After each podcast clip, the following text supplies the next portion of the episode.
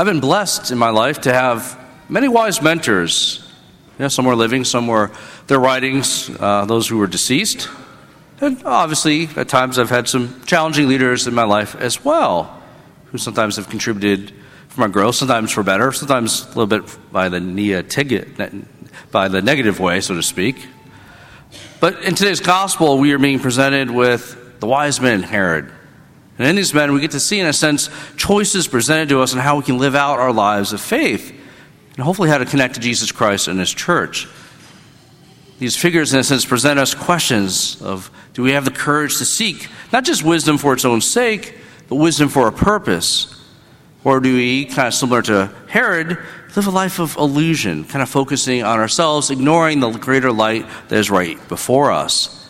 And how we kind of answer and struggle and wrestle with these questions can really challenge us. And also, hopefully, if we answer positively, lead us to a life of, of excitement and purpose in this coming year. Now, for myself, the mentors I've been drawn to over the many years is, in a sense, always had a purpose in what they were trying to do. Whether it's when I was a writer and editor and we were working on publication or in the business world, assisting people in developing some things, you know, or just simply in the parish life, how people have led parishes or coaches I've had and coaching their team they're always much more concerned about drawing people to them in order to bring them to somewhere else, sometimes to someone else. Most of the time, these leaders were really quite selfless, and most of them were really very much interested in helping me learn something new about myself, and also sometimes challenging me in the process as well. And that's really a sign of a great leader. One of my favorites was my high school English teacher, Mrs. Nay, who was very kind, but also could be very challenging, pushed me a little bit beyond what I thought I could do. I remember as a sophomore in high school, she actually assigned me the economic book of The Wealth of Nations, mentioned in that first reading from Isaiah. That great book by Adam Smith, a very hard economic book to read, and she gave it to me as a challenge. I didn't always do well with it, but she had the great courage to see something more in me than I could see in myself. And that's a great, great leader. The great leaders who can see beyond and be inspired by the light and hopefully draw others to it. That's what we're looking for in our leaders. In a sense, they were like the Magi who we read about today. The Magi were truly seeking truth. But most importantly, when they found it, they didn't hesitate to adore it. And that's a key distinction. You can find the truth, you can find knowledge and wisdom, but what do you do with it? The Magi, in a sense, were great, great men because they also allowed themselves to subject themselves to it. They just simply didn't take the wisdom from themselves, but truly adored it, allowed it to transform their lives. And that's what makes for a great leader, a great boss, a great father and mother, coach or teacher. That's what we're looking for. Conversely, I think we've all had some bosses who were probably a little bit more like Herod. And since Herod is that prototype of those who kind of spend their time, their energy, their talents, and simply just protecting their illusions, protecting themselves. They're always focused on what they can get out of the situation for their own benefit. They're not really interested in enduring anything other than themselves or their hobbies or what's right in front of them. And to the interest that they have in other people is truly to achieve their own ends. There's not that sense of falling down in the presence of something greater than them, allowing the great light that has existed before time itself began to allow them to see a greater reality beyond them. One of my favorite quotes from the author of Animal Farm in 1984, George Orwell once wrote that it's a constant struggle to see directly under one's nose. Most of our vision, when we look at it from a biological sense, is really memory.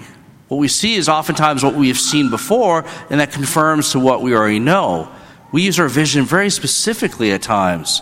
There's some great psych experiments where they'll ask people to watch maybe a game and see how many people pass the ball back and forth. Meanwhile, they'll flash like an image of something crazy. And most of the people won't see that image because they really are truly focusing their vision on what is right before them.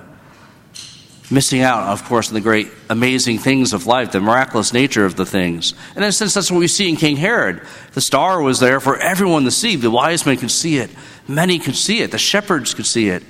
But he was unable to even get out of his apartment in his kingdom to look above. And if he could, the odds of him actually seeing anything is quite slim. His vision was truly focused on what was right before him, which is ultimately himself. And that's not what we're being called to do in our lives of faith.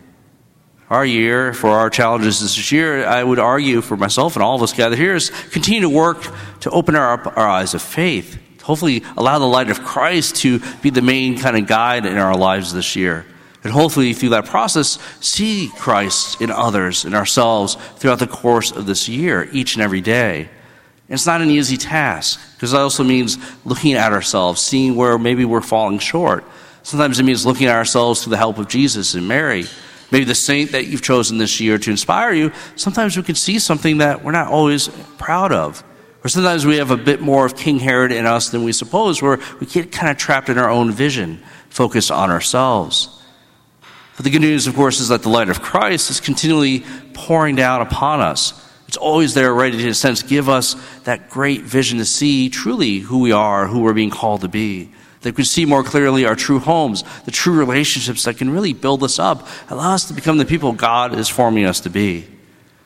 So, my brothers and sisters, hopefully we all can be like the Magi, that we can seek knowledge, but also to seek those relationships that expand who we are, that expand our spiritual vision this year.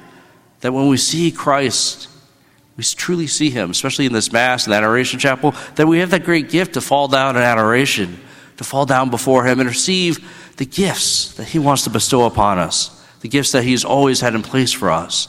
That's the great promise of this feast day of the Epiphany. And hopefully, this is what awaits us in even more sense throughout the course of this year.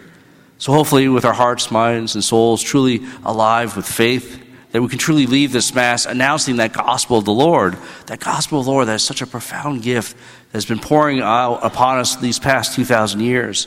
And the more we're part of that great vision, that great light of Christ, we too hopefully can be a light to draw others to Christ as well and bring them truly to their home in heaven forever. Amen.